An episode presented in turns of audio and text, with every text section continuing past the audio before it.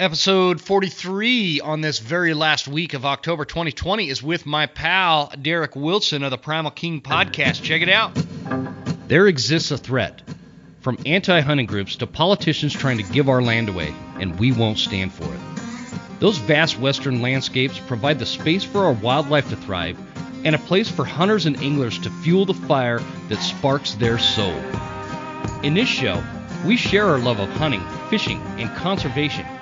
Here, we provide the foundation to meet these threats through passion and the grit of the American outdoorsman. Welcome to the Western Huntsman Podcast.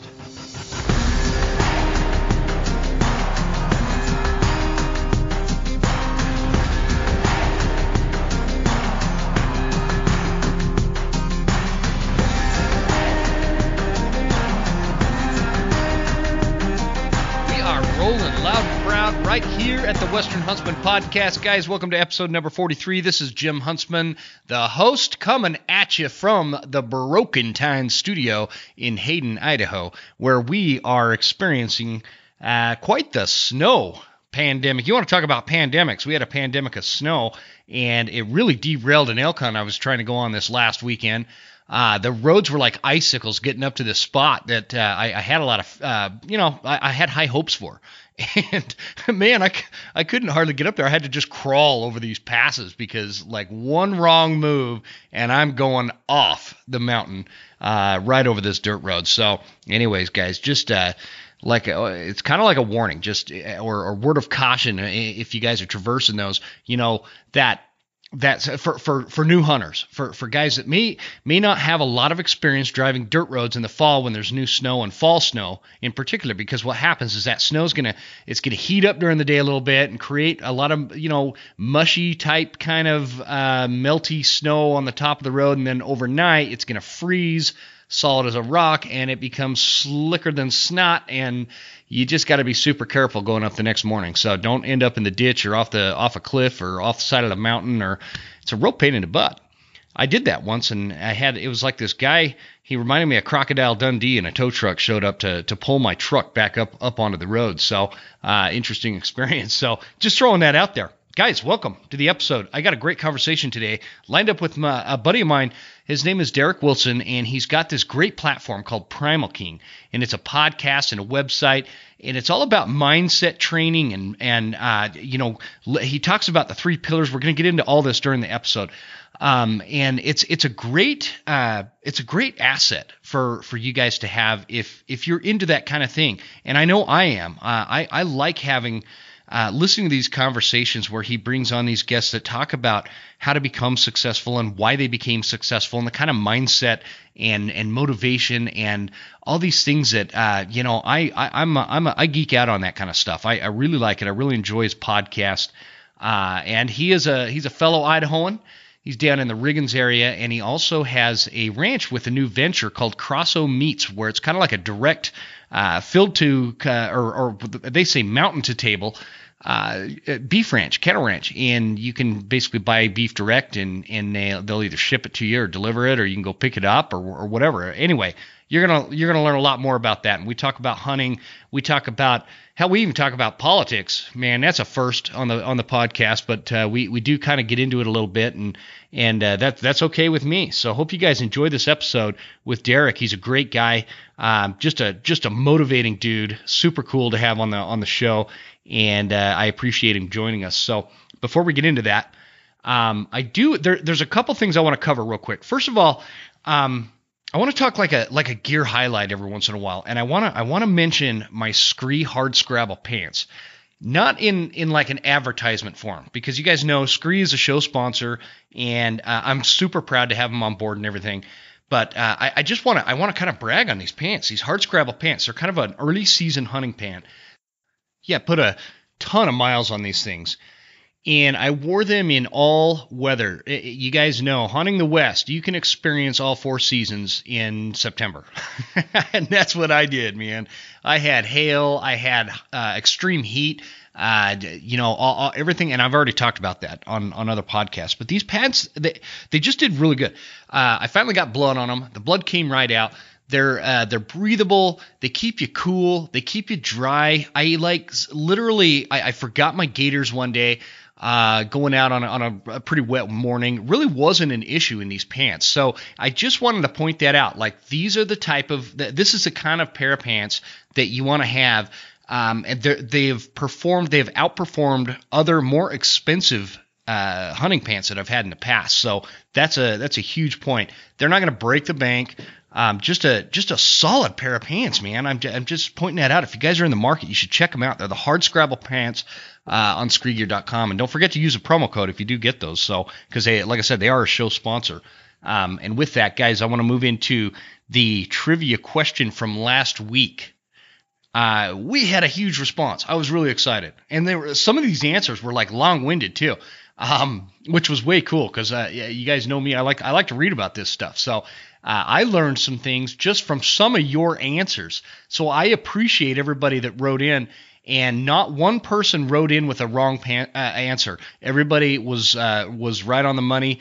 Uh, they nailed it, and I took all those names and I put them on a spreadsheet. And we're going to keep rolling with this trivia stuff uh, as we go on. And so uh, the the question was, just so everybody knows, the question was, what is the one ungulate uh, that happens to be in North America that doesn't quite have antlers but doesn't quite have horns. It's like a combination of them.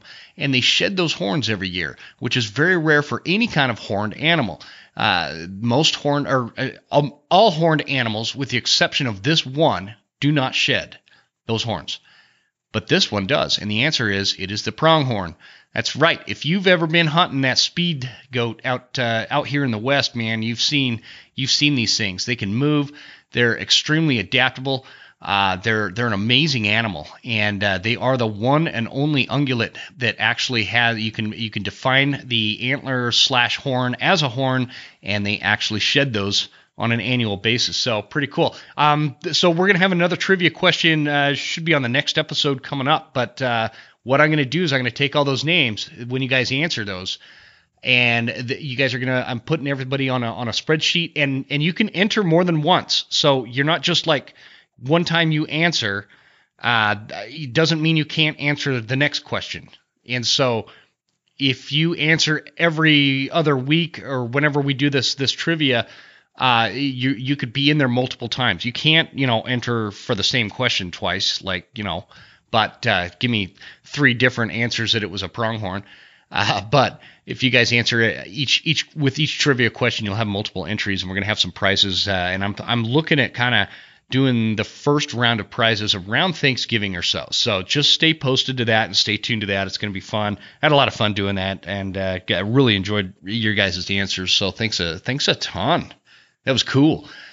All right. Lastly, before we get into the episode with with Derek, I, I want to talk to my my people down there in Colorado. If you're in Colorado and you're listening to this, I know because this is the last episode, by the way, before Election Day. Election Day, in fact, is one week from today, the day that I'm recording this. So I'm obviously I'm recording this on Tuesday.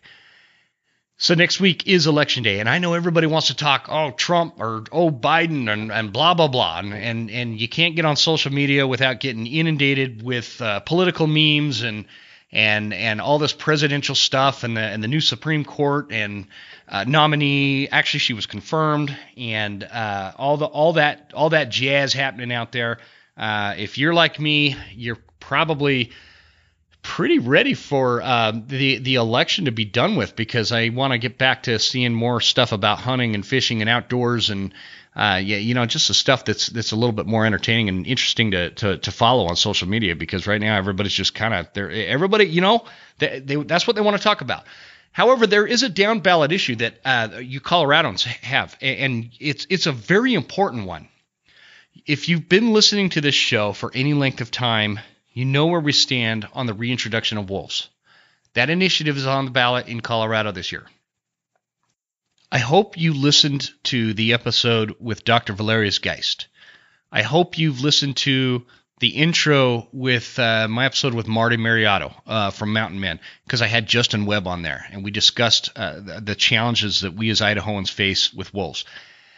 Uh, and I say Idaho because that's obviously that's where I'm at. I my friends in Montana deal with the same thing. My friends in Wyoming they deal with the same thing. And what what I'm trying to get at is whatever I can do to maybe help my friends in Colorado not have to deal with this and Utah, frankly, because the way that Colorado and Utah, the way that their borders align, uh, Utah, this is on the ballot for you too in Colorado. So if you know people in Colorado that may not be informed or up to speed on, on this, this wolf issue and this reintroduction discussion, you should probably call them because it's going to affect you too. And you should talk to them about it and, and talk about what we've experienced in these these upper states, these northern states with these wolves already being reintroduced here. It's a disaster. It's bad for the ecosystem. It's bad for the landscape. It's bad for public land. It's bad for elk, deer, moose. Um, I, I, I, was going to say speed goats, but now uh, the, the the pronghorn's going to outrun a wolf. I don't I don't know of any pronghorn getting taken out by wolves, but I could be wrong on that. But anyway, the point is the majority of our ungulate populations have suffered greatly because of the wolf reintroduction and the very difficulty or the, the difficulty of managing them when you have this pro wolf movement blocking our management capabilities. And that's what's going to happen in, in Colorado. If, if that initiative gets passed, they're going to reintroduce, reintroduce a wolf, and then you're going to be in years of litigation.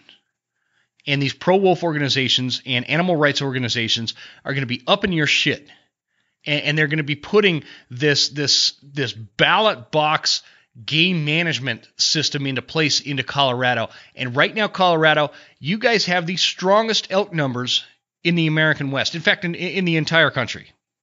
You guys have the, the best elk herds, the most.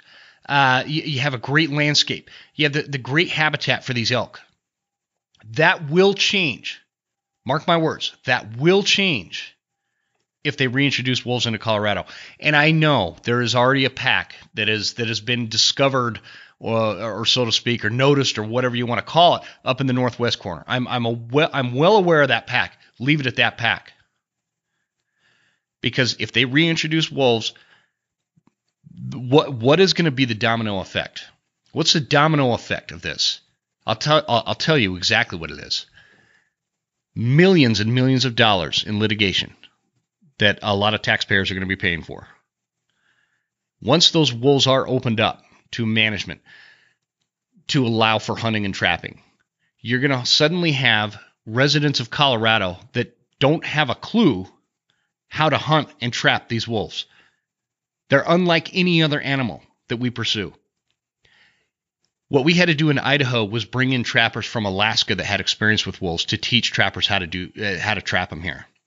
This takes years to get the skill and, and the people and the know-how and the and the willingness of folks to do it. We have a wonderful organization here called Foundation for Wildlife Management that has streamlined that process. And without them, I have no idea where we'd be. But the, getting back to the domino effect, nobody's going to know how to trap these wolves. They're, they are prolific breeders. They will outbreed the ungulate populations, your wolf, your I'm sorry, your elk numbers will be severely impacted negatively. They'll they will be in decline. You will still have the same amount of hunters on the landscape, which Colorado is a massive amount of hunters. I mean, you guys are, you know, over the counter, uh, general general units and all this stuff that you, you know, pretty much anybody can go to Colorado, buy a tag, and go elk hunting. So you guys you guys already get inundated. Uh, not to mention geographically, you're just kind of right there. So a lot of folks from you know back east in the Midwest and stuff, they can they can just hop on the freeway and they're there. And so you get inundated by by non-residents and residents alike. So you, you, you have a declining elk population, and you have all these hunters still trying to get an elk. Um, what's going to happen? You, you're going to lose your elk. I mean, it, that's that's what's happening to us in Idaho and that that is going to be very difficult to recover from because you also have a black bear uh, in, in, the state of Colorado. And so, if you listen to the episode with Dr. Geist, we talk about the predator pit and and how that how the black bears are going to maintain these low populations. Once uh, once we have gotten into this position where there there's like this predator predator pit situation, and and the, the elk numbers are have severely declined. There's still a lot of hunters. There's not a lot of elk left. The, what is that going to do to our public lands? The value of our public land.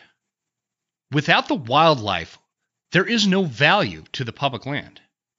It's it's a vessel for these pro privatization of public lands folks to say, well, what what's the point of having the public land at this point? There's hardly, you know, no because nobody eh, people will stop hunting. That's already happening in Idaho. There's there's folks that were uh, big time into elk hunting, and they flat out stopped elk hunting because there's there's units that just you know there's no elk left. The the wolves have wiped them out, and it's now in kind of a predator pit scenario. And and so you're going to have a huge reduction in hunters and uh, without hunting the public land like that the, the yeah, you have to understand good, bad, or indifferent. Hunting is what is a financial um, a revenue producer for the state. I mean, we all know that. You know, tag fees and everything else that goes into it. Without that revenue source, there is no point, whether fed, federal or state, for these public lands to stay public. And these public lands will, we will lose our public access to public lands. They will become private. I have no doubt about this. We, we've seen the studies and the research and the effects of these wolves and, and what happens. It's it's really not rocket science. This is just a, a normal, uh, not normal, but it, it, it, this is the only direction it can go. If you cannot get these wolves under control and prevent the pro wolf organizations who have endless amounts of money that they get from some dude sitting on the couch watching an ad that's irrelevant to his life out of, you know, California or Florida or New York or Chicago, these places where their life is not impacted on on whether or not wolves create a predator pit on their on their landscapes. They don't care. What they care about is that individual wolf that was shown on this ad on TV this poor wolf that that has been managed, uh, that has been harvested, that has been shot, that has been trapped, however you want to put it, and they donate money to it. You've seen those kind of ads. Everybody's seen those ads. They're very deceptive.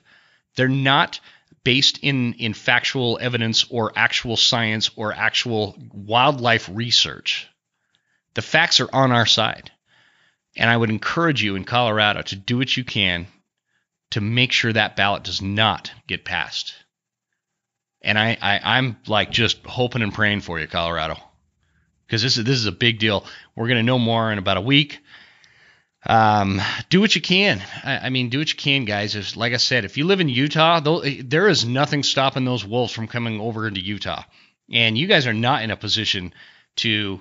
Uh, because they are, were not formally uh, reintroduced into Utah, you will have no management capability or options because they'll be on the endangered species list you won't be able to do anything about it. You'll just be able to sit back and watch your, your herds get annihilated by wolves. Same thing with Arizona, New Mexico.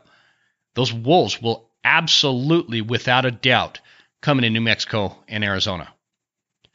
They will hybridize with other dogs, coyotes, uh, red wolves, the Mexican gray wolf. Um, it's it's a problem. It just uh, case in point, it's just it's just a problem. So I hope you guys are all paying attention. The point with what I was trying to get at with the other states there is if you know people in Colorado, you, you should call them and, and let them know, hey, are you voting? Uh, no, I don't want to talk about Trump and Biden. I want to talk about the wolf issue. The, the initiative on your ballot in Colorado, wolf issues. It's going to impact many Western states and I'm concerned and I want you to know about this. Here are the facts. This isn't like a shameless plug for for the Western Huntsman podcast, but send them the episode with Dr. Geist where he breaks it down and ask them, "Hey, take take the 2 hours. I know it's a long podcast, but take the 2 hours and listen to this before you make your decision, especially if they're on the fence." Or maybe they're pro wolf. They don't know. They don't know any better. Send them send them the uh, the, the episode with Dr. Geist. Anyways, guys, I hope I'm hoping and praying. That, that's that's all I want to say about that. Is is that you guys in Colorado uh, see success on this ballot initiative, and and that that, that wolf reintroduction idea is is done away with because that is not the appropriate way to manage our wildlife is through a ballot box. That is just not the appropriate way to do it. We, you know it, and I know it. If you're listening to this show, you already know this. You need to make other people aware of that. That is not how research and scientific wildlife management and years of experience leads us. Because there's people that will be voting that are clueless They, they've never been in the national forest. They've never been on an elk hunt. They've never been on a deer hunt. They've never seen trappers do their thing. They've never they've never experienced migration patterns of mule deer. They don't know the concept of, of wildlife and, and our landscapes and, and the, the ecological factors that are at play here. They have no idea. All they see is do we want wolves? Yes or no? Hell yeah, that'd be cool. I'd love to hear a wolf howl when I go bird watching in the sanctuary. That's what you're up against. So I'm just pleading with you guys. Um, I've I've actually reached out to a, a, few folks that I know in Colorado uh, and and made sure that they're you know up to speed on this situation and and you know whatever I can do. If you guys have any other ideas of what I could do uh, prior to prior to election day, just let me know. I, am more than happy to help. If you're in Colorado and you have an idea, hey, you know what, Jim, you can do this. Uh, you you can help us here, there. Just let me know. Let me know. So uh, Jim at the westernhuntsman.com. That's my email address. I'm available. I'm here for you guys. Uh, so just uh, just throwing all that out there. Okay, guys, let's get back to the uh, the regular episode here with Derek Wilson. You guys are gonna like this episode, um, just because it's not the normal episode for for the Western Huntsman. We we do talk hunting, right? I mean, we, you can't get through an episode on the Western Huntsman podcast without talking hunting. So obviously, we talk a lot of hunting. But we also talk about ranching, and we also talk about wolves that impact uh, Derek as a rancher, and we also talk about um, the a, a, mindset and and the the whole platform that is the Primal King podcast. I'd encourage you guys to check out the website and check out a few episodes of the Primal King podcast. It's it's he's a cool dude. You, you guys are just gonna like him. I, I know you will. So I sure do, and I'm excited for you to hear this. And so without further ado, let's get to it with Derek Wilson. Guys, have a great week. If you're still out there chasing elk, good luck. I know I am. And uh, then I am switching to deer season. And then after that, I'm switching to full on wolf season. So here we go, guys, with Derek Wilson. Enjoy.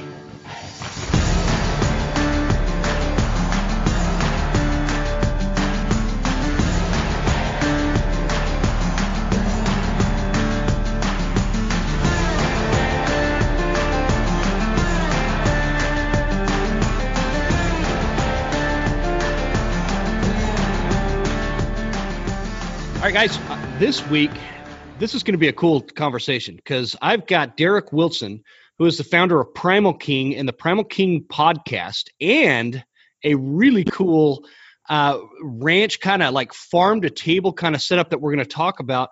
Um, I'm I'm super thrilled to have you on, Derek. Welcome to the show. Thanks a lot. I appreciate it, Jim. Excited to be on. Yeah. So uh, we got a lot to talk about, man. I think you just hit your year mark on on your podcast, didn't you? Yep, just crossed the the one year mark like a week and a half ago, I think it was. Sweet. Do you want to do you want to kind of give everybody like an introduction of of who you are and and uh, tell us a little bit about your podcast? Sure. So, um, gosh, kind of a crazy story. So cut me off if I get long winded here, but um, basically, I grew up in a really small town, Central Idaho, Riggins, Idaho and uh, was born and raised here on a ranch. And then after that, kind of wanted to get away from it. And so I ended up somehow or another finding my way into like the internet marketing world, which is obviously like a 180 degree difference from how I grew up. And ended yeah. up working for a software company that kind of blew up, and, and my boss built an awesome business. So I kind of got to see the business side of that. But what I don't know, I'm, I've, I'm always been a, a small town guy at my roots and so, um, about coming up actually on four years in December, my dad passed away from a massive heart attack. And when that hmm. happened, he had remarried six months previous to that.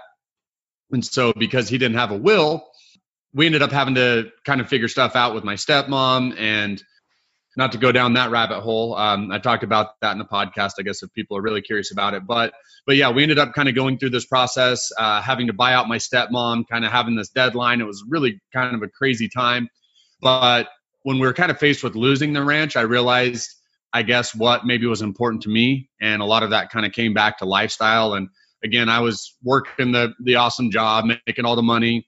Um, you know, kind of living that way, I guess. But really, kind of my heart was always back on the ranch and back the small town roots and everything else. So we ended up, um, me, my wife, our four kids, selling our dream home that we had purchased two years before that, and moved back to the ranch. Bought my stepmom out, and we moved into like our 120 year old ranch house here. So we go from, you know, Jim, like a 3,000 square foot plus house with like marble or, or granite countertops and all this stuff to literally a house that was falling down. And so we completely remodeled that. How, how did and, the uh, wife, yeah. how did the wife feel about that? So it's so funny because the first time I talked to her, so we're going back and forth, right? On like, what uh-huh. do we do? Do we just, do we just sell the ranch, you know, because we had no control in kind of like the future of the ranch, right? Because my stepmom was the executor. Um, we were 50 50 partners. Me and my, my older sister um, were kind of half, and then she was the other half. So basically, so, so you were. Could, and not, not to cut you off, but you, you guys were 50 50 in the business of the ranch, and your stepmom owned the ranch. Is that is that kind of yeah the so land? She was, she was the executor since my dad didn't have a will. Gotcha. And so basically, she make all the decisions. So even if me and my sister were like, we don't want to sell, um, it wouldn't matter because she could force the sale because she essentially had all the authority that my dad had when he was alive.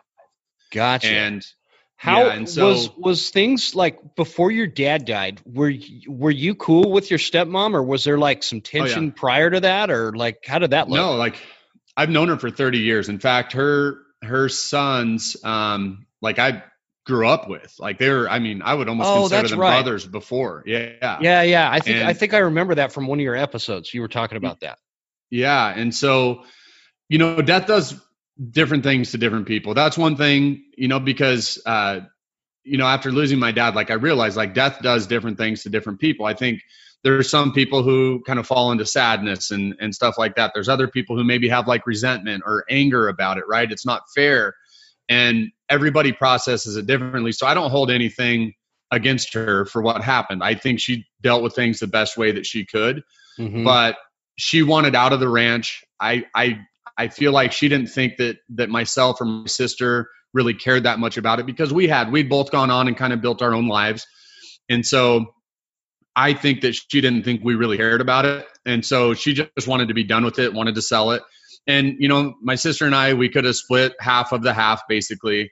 We could have put a bunch of money probably in the bank and just kind of went about our lives, right? But yeah, for yeah. me, I, I I kept thinking like, you know, this is a fifth generation ranch. Like my great great grandpa, you know, homesteaded this. My great grandpa, who I spent a ton of time with as a kid because we lived right next door to him, and my parents were both working a lot and stuff. My dad on the ranch, my mom, you know, bartending, waiting table, stuff like that. So I spent a ton of time, and it was like I just don't see this being how the story ends. I don't see this my dad dying in the ranch getting sold and maybe we get a couple hundred thousand dollars put in the bank. Like I don't care about that stuff, right? And so sure.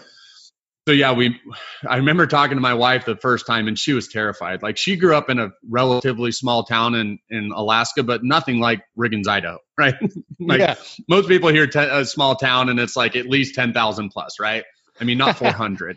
So yeah. there's, so there's not like, much to Riggins, man. no, no. And so, but the funny thing was, is that once I was like, you know, this is something I want to do. I mean, like seriously, bless her heart.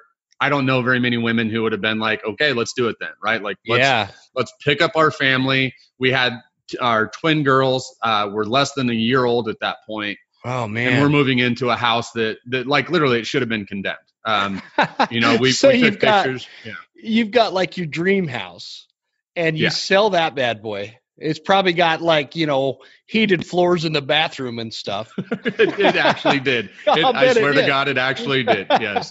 and and you bring your wife to this little ranch house that's just like probably what just the floors are messed up, needs paint, probably old carpet, uh, floors caving in.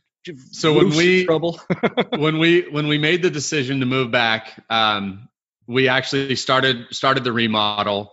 And it was supposed to be like basically done by the time we got here. We had a contractor doing it. And like the floors were supposed to be redone because we the, the kitchen was literally like uh year probably 50 60 70 years ago. I don't know when. Oh wow. Um, it, it was it had no no foundation. And so like you would walk into the kitchen and you dropped about three inches because there was no foundation. And so we're like we've I love it. Sh- yeah we've got to shore up the kitchen so we hired a contractor. Long story short, they got way behind. We spent the, spent the first week because we, we had the school deadline, right, to get our kids into school. So yeah. we moved back August 26th. The first week we spent in an Airbnb. Uh, and then when we moved into the house, the the cabinet maker died. Like no, jo- I mean just everything you could think of. man. Yeah, the cabinet maker had died, so uh, the cabinets were like eight weeks behind schedule, and so we we literally moved into the house after a week in the Airbnb with about a 400 square foot area that was kind of like the living room bedroom. And the rest of it the floor was torn up. There was no counters. Like we literally lived like the first few months there with two sawhorses a piece of plywood uh, an electric skillet and a microwave.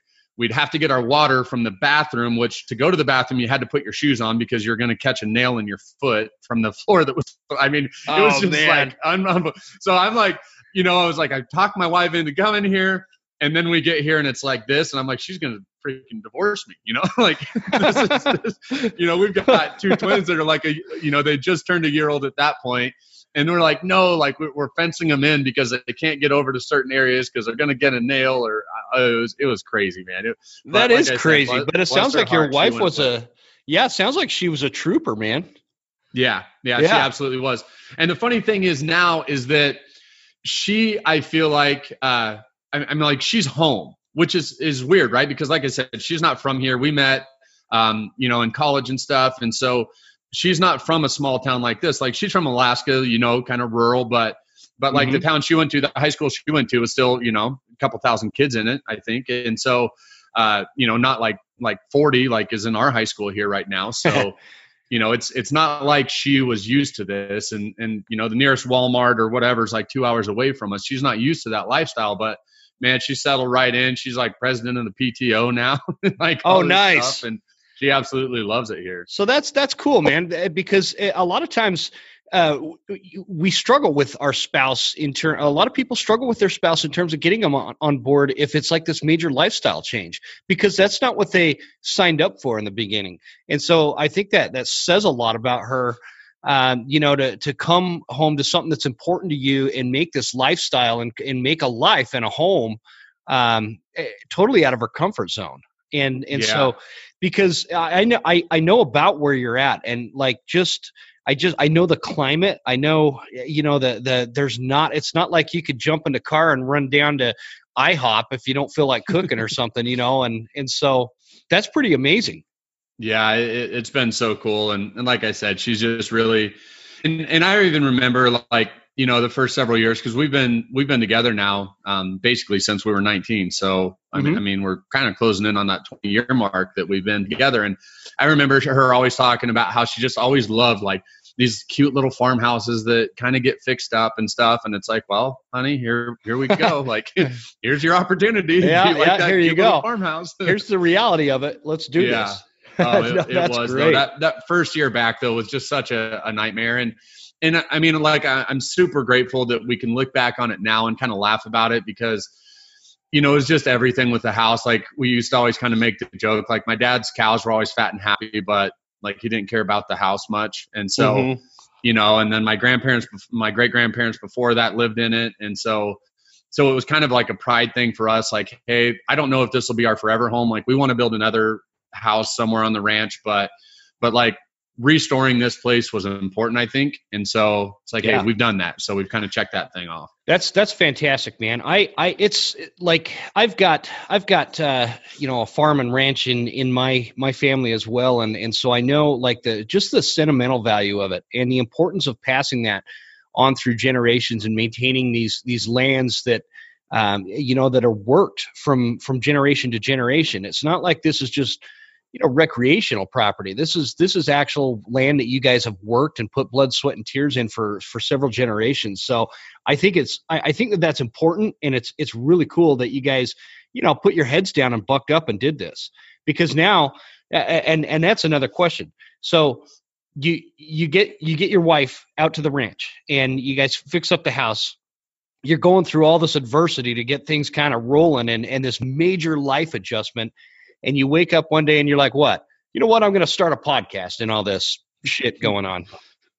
yeah well and, and that was it because and I, I i think sometimes it's almost cliche but i feel like we live in a in a culture in a country whatever to where we're all we're all looking for happiness right we're all Mhm. we're all seeking it we're all trying to find it but the truth is is that I feel like it, it comes from within. And I feel like so many times because, like I said, Jim, like I, I had the, the multi six figure job. I had, you know, the, the badass pickup, you know, I mean, I got grief about it because, you know, I'm always going to be country, even if I'm living down in the bigger city, right? Like, now, what, what kind of, what kind of pickup are we talking? You, you're not a Dodge driver, right? Ah, I used to be. I graduated into a into a Duramax, a GMC. Oh, okay, okay. I knew we'd get along then. I just making sure. yeah. Don't drive one of those loud, stinky Dodges around. Yeah, yeah. I, I, used to, but but no, I got the GMC and I'm keeping it. But yeah, like I mean, I had, I, I feel like I had all of it. Um, and I know, I hope that doesn't sound arrogant, right? But like I do, I feel like oh. like we had the awesome house, we had the the awesome vehicles, right? Like we had the perfect little family you know, the wife, the kids, the the dogs, the blah blah. You know, I had seven acres, you know, which kind of gave me that little country outside of the city and and everything else. But there's like this, there's like this thing that was still missing, and I think that a lot of people feel that way based on conversations I've had, and I think it's a lot of men, especially, right? Yeah. And so when I started the Primal King podcast, I was like, okay I feel like there's kind of three pillars that I want to focus this around. I want to focus it around liberation, lifestyle, and legacy. So, like with the liberation side of it, it, is kind of that mindset. Sometimes when you grow up the way I did, we are very poor, especially for the first several years of my life. I mean, like very like dirt floor poor, right? Like literally in our bedroom, me and um, you know my brother and sister, we we shared a bedroom. There's partial dirt floor in it, like like it was, we were poor, right? But Dude, that is know that is that is authentic Idaho yeah. range lifestyle right there. Yeah, yeah, yep but but when you grow up that way, sometimes you look at at money as maybe being evil, or you look at all these different things. And I don't think it is. I think money's a tool. Um, mm-hmm. And so, like for part of me, when I when I did get into more of the business side of this and, and into the internet marketing and software stuff, where I was working at ClickFunnels, um, like I started realizing like having money is not a bad thing. Like I know a lot of people who have a bunch of money and they're great people, right? Yeah. And so that kind of shifted my mindset as to different possibilities. And so I felt like kind of the first pillar of the podcast needed to be like a mindset adjustment for so many of us. Like, what is important to us? For some people, maybe it is money. For other people, it's family. For and I'm not here to judge what's important. I can just I try to tell the story of of maybe the the things that I've learned. Right. Sure. The second thing is lifestyle because I feel like so often now, having talked about money, right, we put money above our lifestyle. So for me, like I I I do not want to live a, a life by default, right? And, I, and what I mean by that is is going to a job that I hate, working for someone that I don't like or I don't respect or anything like that, having someone else tell me what I can or can't earn, mm-hmm. or you know, just kind of being stuck in this in this bubble. And so to me, I feel like if you can design a lifestyle that you want to live, you can figure out how to make the money to do that, to to facilitate that. But I feel like so many of us we live so scared because we have debt, we have, you know, family, we have obligations that we kind of put that lifestyle thing away until we get to be 65 and then we go fishing for a couple years and we die. And it's like okay was that really a life? Right? Yeah. like like have your lifestyle man. Like if you want to hunt and fish like figure out how to get paid to do that or figure out a, a career that you can be in that allows you to do those things because that's the stuff that fills you up that's right? so and then, important and such a great point, Derek. Because you even uh, you had a you had a podcast episode recently that talked about like kind of living in this comfort zone and and why that's dangerous. Because you get and I'm guilty of that where I I get in this comfort zone where okay bills are paid. You know I've got I, and I centered my career around hunting. I, I chose a career path that allowed me to take like for example in this last september i hunted 20 22 days uh, out of the month. And and that that is what is important to me. And and I, I chose a career path that you know that that can have a major impact on my income or it could have very little impact on my income. It depends on what i do the month prior to that right? And so um, that that's such an important point and what i want a lot of people in my audience to get out of the, the point that you're making um, this this lifestyle, and I love the liberation concept. And you, uh, a- anyways, I'm going off on a tangent there. I want I want to circle back to a lot of this and talk about it, but uh, continue on with with uh, kind of the three pillars of of your podcast. Yeah. So so again, it, it's the liberation side, kind of the mindset side, because I see so many things too. Um, just to kind of circle back as to why I guess I put them in that order, because you see generational wealth and you see generational poverty. And I know that right now there's a lot of like social justice stuff going on and talking, and, and I don't want to get into the political side of that, but I feel like the one thing Well, let, let me tell you, just stop you right there. Yeah. on this podcast, I, I used to have this mindset. Well, let's not bump into politics. Let's not do this. I don't give a damn where we go with this. If, if this is this is uh, we can get as raw and real as, as, as you want with this on this show, and and talk uh, as you know in depth with that as you want. Nice. Don't be well, shy. Yeah, but well, the, the, funny thing is, is that some, everything's political now, anyways. I guess so. It doesn't really matter. But, I know, I know. But I mean, you get into these into these places where you see generational poverty and you see generational wealth, and and it's always like, okay, why are why is it fair that these people have generational wealth and these people have generational poverty? And it's like, do you know the one thing, in my opinion, that separates generational wealth from generational poverty? What's that? It's a mindset. Mm-hmm. It's a mindset, right? Good because I know people who who are wealthy, but they've been broke, but they've never been poor, right? They've been mm-hmm. broke. Like businesses go, si- I've, I've been broke, right? Like yeah. businesses go sideways. But the thing that gets them back to where they were, because you see this, the average millionaire goes bankrupt X many times, like all these statistics, right? But it's like, yeah. okay, why do those people keep battling back? And it's because they have the mindset, they have the work ethic, they have those things that separate them from that victim mindset and again, I'm not trying to overgeneralize, but most people who live in generational poverty, they need to have a different mindset. They need to understand the, the, the principles of, of success and work ethic and spending your time doing things uh, that are productive and, and kind of thinking about things with the end in mind, right? Like, it, are the things I'm doing today going to benefit me in five years from now? Does Whereas that, I feel like a, oh, go ahead. D- does that like the, this generational poverty thing that you're talking about, do you feel like that there's this sense of victimhood that gets passed down in those generations? Because because that's how I feel.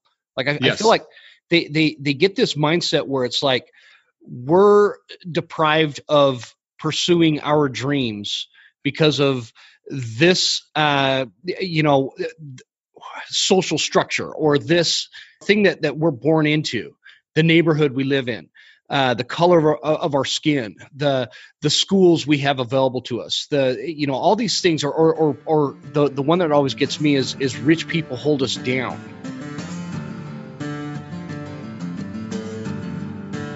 You ever go hunting with somebody that always chintzes out on like the most important thing, like boots? I did a couple times. And you know what happened? They slipped and fell down the mountain the entire month of September. That's what happens when you buy $100 boots and, and try to make them last. They don't last. Guys, Hoffman Boots. Can't say enough good things about this company. It's a great family owned business right here in North Idaho.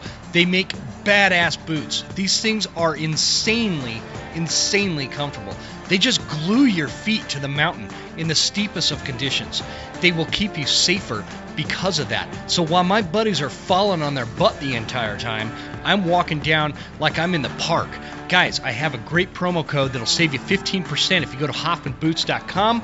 It is all caps lock Huntsman 15 in the checkout when you are ready for a new pair of great boots that you won't have to replace for a very long time. Guys, SKRE. SKRE is extreme mountain gear. They were one of the first sponsors of this podcast. And this high performance hunting attire and gear is it's scientifically tested camo patterns backed by a great company and it's got a lifetime warranty, VIP sizing and, and, and, exchange program. Basically if you if you order it and it's the wrong size, they pay for it to get shipped back and they're gonna send it back. I heard of some dude that accidentally ripped uh, a pair of his Hardscrabble pants and he was upset about it and he let SKRE know and they replaced him for him. Guys, this is a great company. That's the kind of company that I am proud to have supporting this show and being partnered with them. Uh, it, it's just, again, a great company story and a, and, and a company that you guys would be proud to own the gear for. It'll get you through any season, anywhere in North America. Check it out at SKREGear.com and use the promo code The Western Huntsman for 15% off and free shipping at checkout. And last but by far not least, Phelps game calls, guys. Phelps game calls. Uh, I, you guys, if you've listened to any of these episodes, uh, as I as I kind of dissected my last September, I had so many bull elk encounters using these calls, and I used everything from the Pink Maverick to the Ma- or the Pink Amp to the Maverick. I used the Renegade Bugle Tube. I used a couple of their external reed calls. Uh, just had a ball calling in elk left and right, hand over fist, because these calls work. Obviously, they work well. It's not just about that, though. Guys, Jason Phelps started this company from scratch and built it into what it is now. The company, the game call company that we all know well and I, I just I think that that is so important. These the, these American companies that are born out of an idea and they grow into this this thing that that we can all get behind and love and support, and the, and the personalities and the people behind it. That's Phelps Game Calls, salt of the earth company, salt of the earth people that run it, and I can't say enough good things about Phelps Game Calls. Don't forget, it's not just about elk with Phelps you get you a, uh, a black ta- a blacktail and distress call and watch those deer come into you while they're rutting because it fires up those those does and what do you think is right behind those does during the rut November's coming. Make sure you're getting your deer calls as well. So check it out at phelpsgamecalls.com and use the promo code Huntsman10 for 10% off at sh- uh, checkout. I keep wanting to say shipping. That's how I roll. All right, guys. With that said, thank you to the sponsors of this show. Let's get back to the discussion. Hope you guys are enjoying the show. We'll talk to you later. And I, I it's it's it's a concept that I've never really talked about on my show, but it, it kind of drives me crazy because I feel like exactly what you're saying with with the right mindset. And i need coaching from guys like you a lot because i i'm i'm one of those i'm i'm a highly emotional guy right? I i i have i have major highs and lows. And when i say lows it's not like i go into a depression or anything but my lows come from uh if i'm not if i don't have a successful week at work or or if something happens with a podcast i get i get pretty down about it. And, and vice versa. If i have a great week yep. man, I'm on top of the world. And and sometimes that that roller coaster ride could be detrimental. But uh, getting back to what you were saying, this this victimhood mentality, I think, is born out of what you're talking about with this generational po- poverty, and it kind of leads to this entitlement mindset where people want to blame successful people. And and uh, like I've never gotten a job from a poor person, so uh, you, you know I'm I'm good with people that that are successful and and have money, and they're the ones that create the opportunities for others to create that kind of wealth and lifestyle. Am I off base? No, no. And and I mean as far as like the roller coaster, like I mean, congratulations, you're normal, right? Like we all go through that. But I think yeah. that one of the things that separates kind of the I don't know if you want to call them successful people from maybe the ones who aren't are how long do you stay there, right? Because mm-hmm. we're all going to lose a job. We're all going to have a business go bad. We're all going to have relationships. Like we all like in this human experience we all have that stuff happen but how long do you stay there? You know do you lose a job and so then you you sit on unemployment for the next eight months feeling sorry for yourself? Or do no. you maybe i mean hey like yeah maybe you need some unemployment to bridge the gap and to keep your family fed. I mean i'm not against the like like stuff like that some of the safety net stuff right? But what are you doing between this job and the next job? Are you educating yourself? I mean literally like you can go on google right now and figure out how to build a rocket ship right yeah. for free like you can literally go on Google right now and learn how to build a rocket ship for free. So you're telling me though that you should stay broke because you can't learn how to be a journeyman electrician, right? Or you can't learn how to whatever it may be. It, it, this isn't like a, a white collar thing versus a blue collar thing. It's it's about a skill thing. And that was one of the big things I guess that I started to learn is it's like, you know, what are you doing in your spare time? If you're watching Netflix 6 hours a day when you get home from work and then you're pissed that you don't make enough money like I mean, come on. And I'm not trying to call anybody out, but it, I mean, just think about like we have more access to more resources now than any human has ever had in the existence of this planet, right? So mm-hmm. what are we doing with them? Are we are we are we using all of these resources to say rich people are bad and they're holding me down? Because I happened like at my last job when when I was working at ClickFunnels, I worked for a super super wealthy person. But here's the thing because all this tax stuff comes up, right? And I remember having a conversation with a family member of mine about taxes and oh yeah, tax the rich. And I was like, you know, I, I don't I don't like that, right? Like, yeah, pay pays taxes, but like I watched my boss who now is running a hundred million dollar a year business, right? So this isn't some small deal. But in the very beginning, I was there with him and I watched him show up before me. Uh, I, I watched him stay later than me. Mm-hmm. He has five kids he sacrificed a ton of time with his kids, sacrificed a ton of time with his wife. He took a lot of arrows uh, because he was kind of the face of the company. And when things didn't go well, that guy was getting raked over the coals. I watched him work 20 hours a day. And yeah. so now that he's been able to build that into a $100 million a year business, like we should penalize him more. Like I really, I, I agree. He's a, he's a good guy that that sacrificed everything to get to where he's at. Like why do we want to penalize that guy? Like we should look at him and be like, what did he do to become successful? And then I don't know, like maybe try to model it, right? Yeah, totally agree. I, I, I always put it into this context. Like, I have, I, I I'm going to use somebody that I know very well as as an example because I think that that we have or or people have this tendency to like paint this broad picture of what millionaire millionaires are, right? Yep. They there's this uh, oh man, it's really snowing outside the studio now. Oh shoot, I'm not ready for this. Anyway, um, we we have this this picture like everybody's a Jeff Bezos and and they drive these fancy sports cars and they flaunt their money kind of thing and and I don't know if Jeff Bezos does that but uh, you know that's the image that a lot of times Hollywood and the media likes to portray. The real average millionaire is not like that. I'll give you an example. I used to work for this guy that started a company here in North Idaho out of his garage. It's a heating and air conditioning company, uh, and he he's he's a he's a friend of mine now but I, I, how I got to know him is uh, he interviewed me for a for a position, and uh, he hired me, and I got to watch this guy for about five years of my life take this company from this very small business out of his garage where there's there I, when I started there was like six employees. The guy's a millionaire now. He's got 50 60 employees. He the, the, the, company probably does somewhere around 10 million dollars a year in a smaller community. This is not like a, we don't live in some big metro area. Uh, his name is tony.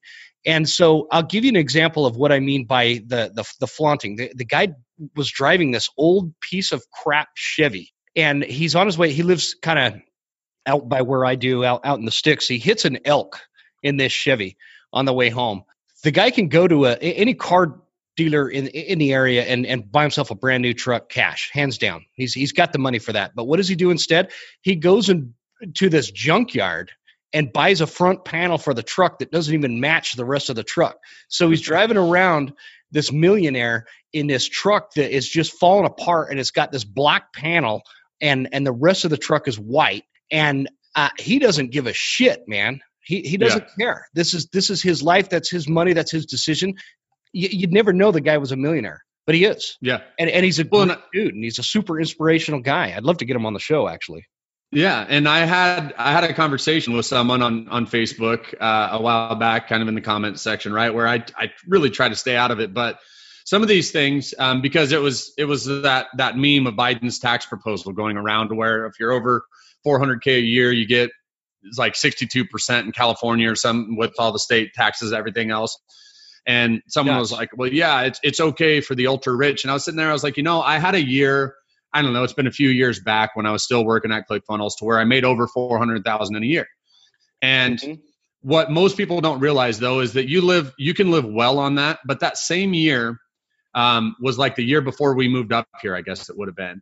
And so that same year on that 400,000, uh, and we live in Idaho with relatively low state tax, but even still, I remember doing my taxes at the end of the year, looking at it being like, I could have just sent like two of my kids through college with what I paid in taxes this year, just yeah. in one year, right?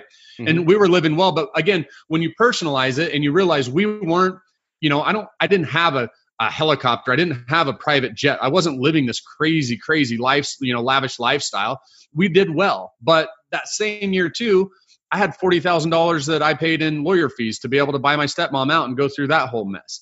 That same mm-hmm. year, we put like twenty five grand into our house to be able to sell it so we could move back. Like you know, you you think about all of this money, but when you make it to where you see somebody who's actually doing that and you're like, oh well, they probably don't need to be penalized. They're just good normal people. You know, it's like we have this vision of some some old dude sitting in a in a Manhattan boardroom that's you know like Scrooge. And it's funny because actually yeah. the podcast I dropped today was kind of around this this topic, right? But it's like we get this vision of of who we're taxing when we get those evil rich people, and it's like you know you might be advocating to, to tax your neighbor higher that's actually a really good guy right? And he's just trying yeah. to do the best he can. He's trying to raise a family, trying to put some money away, trying to, you know, improve his house maybe a little bit. That guy doesn't need to be penalized because he he figured out how to make some good money, right? And so I don't, I don't I know it, where that this whole concept comes from. Even like, where did the idea of penalizing success even come from in our society? Th- this is not the the the America that our founding fathers imagined to, to no. penalize people that work their butts off and, and, are successful. And, and I know we're going down a rabbit hole here, but uh, it, it, it really is frustrating. Like you don't have some entitled say to my money right? I Right. don't have some kind of entitled say to somebody else's money. Like like the guy I was talking about. I don't I don't have some kind of right to Tony's money. The, eh, eh, or or anybody else that is successful in that that way. The guy worked his butt off, like you were saying, 16, 20 hour days to, to get to that point. And so I, I where does that come from? Where where does that mindset Well, even come from? I I think um and again it's it's it's crazy that we're on this topic right now because I, I talked about it uh in my in my podcast today. But I think so there there's a guy named Jim Rohn who's like kind of one of the old school like self development guys and he and he talks about this. Um and he says, you know, there's two ways to have the tallest building in town. Number one is to build your building the tallest. Number two is to knock everybody else's down. And I feel like we're at a point in our culture right now to where if you don't have everything you feel like you deserve, you want to go and knock everybody else's building down so you can be the tallest. Man, So rather than us, yeah, uh, rather than us individually focusing on how can I be the best that I can be, right? Yeah. Like how can I be the best version of myself? How can I build my business? How can I be the best employee? Whatever else, we would rather look at somebody else and be like, that guy sucks, right? like I want to tear that guy down because it's going to make me feel a little better. It's going to make me have the biggest building, and I feel like you know we have this this victim mindset now going on to where if i don't have everything i want it's not my fault it's your fault right? It's jim's Yeah. fault that i'm not where i need to be so i need to penalize jim right? Like Mhm. i need to tell you that you're racist. I need to tell you that you make too much money. I need to tell you whatever i can because at this point my building isn't tall enough. So the only way i'm going to get there is to tear yours down. And i feel like it all does come back to that victim mindset. And i feel like you know because i remember my dad even you know, talking about some rich asshole driving down the road in the Beamer, blah blah blah. And it was like, maybe he's not though. Like maybe it's just a good guy that wanted a Beamer. I don't know. You Yeah. know, but like when you kind of grow up with that ingrained in you, and yeah, there's probably a lot of rich assholes that drive Beamers. I'm sure there are. But Oh, there definitely you is. know, it was yeah, but it was kind of like that mentality. And so then I was like, okay, I don't I don't think I want to be rich and I don't think I ever want to have a Beamer because my dad's gonna think I'm an asshole, right? Like, you know, and so you kind of grow up with that mindset and then you realize like, no, there's good people that drive Beamers, just like there's assholes that drive GMCs, right? Like like you know, you can't like yeah, it's, stereotype it's, everybody. it's like that in every group. Every group has that. You know, poor, there's there's some poor assholes and there's some yep. uh, poor people that are salt of the earth. Same with the middle class. Same with rich people. It's Yep. it's really, you know, it's it's not the this class envy thing or or the, the societal characterizations that that people have are not what define the individual and the individual defines himself and that's that's i think where i get frustrated like with today's politics you know and and and how nasty it's become first of all Oh gosh, it's uh, awful. It's like I can't even watch the news anymore because they're, they're I'm getting I'm getting lied to no matter who I watch, Yep. and and it's Yep. just it's just out of control with like I've got I've got family members that are saying that due to the fact that it's an election year, they're not going to even have a Thanksgiving dinner this year. They're going to just avoid it uh, because they they're going to be. I, I think that, and I don't want to make assumptions, but I, there's a there's a pretty good chance that the Trumpster gets reelected reelected here in a couple weeks, and Mhm. if that does happen, they're going to be pretty bent out of shape about it. And and yeah. you, you know, and and so they're like, Yeah. oh, we're not going to have a Thanksgiving dinner. I, I don't understand where that comes from because when I was a kid, when I was growing up, politics was always a good debate topic, and and people people could have conversations about it without ruining relationships. And and it's gotten to this point now where it just ruins relationships. People are so so angry and polarized, and and we can't. It's I feel like sometimes it's taboo to even talk about it on the podcast because I might make somebody really really mad, you know. But you know, I, I I'm just I'm at that point where I just watched Trump smoke Biden in a debate last night, and that there's really no other choice for me, right? Yeah. And and I don't care who knows it. I am who I am, and you are who you are. If you're if you're a Biden supporter, you're still welcome at my house for Thanksgiving. I don't care. Yeah. I don't care. That's Well, just and I think so much so much of this comes back to adversity, right, and and comfort zone, because the way that I look at this stuff right now is that the only way that we get out of this, you know, whether it's it's personal life stuff, whether it's it's cultural stuff, political stuff, like to me, it's it's to have an open mind about things right? Mhm. and to have open dialogue. If someone thinks that Biden should be elected, great. Like, tell me why, right? Like, I'll listen to you. I'm not going to sit there and just call you an idiot, right? Like, I, I want to know why. Like, why do you believe that? Obviously, I, I feel differently. I'm more in line with you. Like, I'm I I support Trump. Does that mean Yeah. that I support everything about him? No. But at the Yeah, same and- time, and like that- that's that- where we've become, right? Like we've become to where if you like Trump, you have to like every single thing about him. You have to love it if he calls some woman a whatever, or you have to love Yeah. it when he. No, it's like I, I do look like it. I do. I do like it when he picks on Rosie O'Donnell. But other than Yeah, that, I know. I- you know, Yeah. do I think I mean, Trump's an I mean, asshole? honestly. right? The guy's just kind of he's pretty raw and real that way. But Yeah. uh, do, do I think Trump's an asshole? Yeah, he is an asshole. Uh, do but I sometimes think- your your high school football coach is an asshole too, right? Exactly, But yet he like- gets everything out of you. Yeah, he does, and and I just I I, I have this sense that like my our company and and and things like that, you know, the economy, everything else is eh, eh, we're not. I'm not trying to justify a politician. Actually, I, I- we don't need to go there. Yeah. But eh, I I think that if if you hate Trump with such vigor that you think I'm an asshole because I'm going to vote for him, you're wrong. That is Yeah. actually the true definition of bigotry. So quit throwing yeah. around the word bigotry like like you know what you're even talking about. It's that's not what a bigot is.